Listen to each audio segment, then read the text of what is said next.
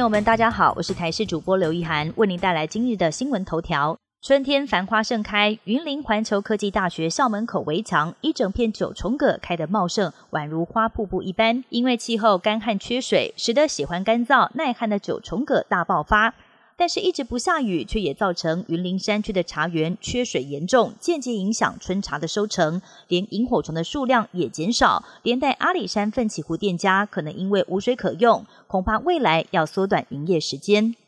现代人压力大，有睡眠困扰的人相当多，但医师提醒，睡不好打呼引发呼吸中止真的会夺命。像是成人如果一个晚上呼吸停止5次以上就是警讯，而且不论男女都有风险，尤其是女性在停经后呼吸道少了荷尔蒙的保护，造成过多脂肪堆积在脖子上，就会让打呼比例大幅提升。美国最新研究证实，拥有更多金钱或许真的会更快乐。美国普林斯顿大学跟宾州大学研究团队发现，美国人年收入如果超过10万美金，大约是台币307万，个人的幸福感就会上升，而且不会有停滞的现象。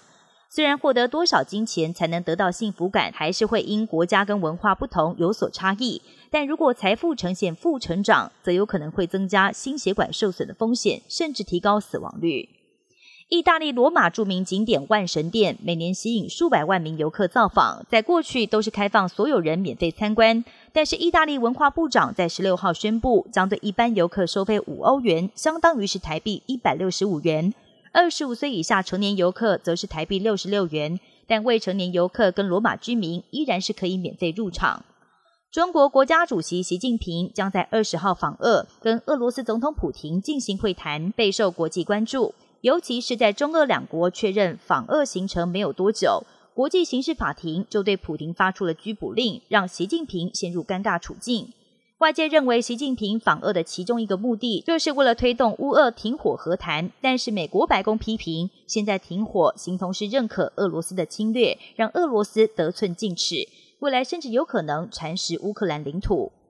美国明尼苏达州经传核电厂放射性废水外泄，美国埃克希尔能源公司旗下的一座核电厂在去年11月发生放射性废水外泄，导致大约150万公升的废水流出，但核电厂直到这个月16号才对外公开讯息，让当地居民无法接受。但是能源公司跟当地环境监管单位强调，这起外泄事件在目前并没有对公众安全造成危害。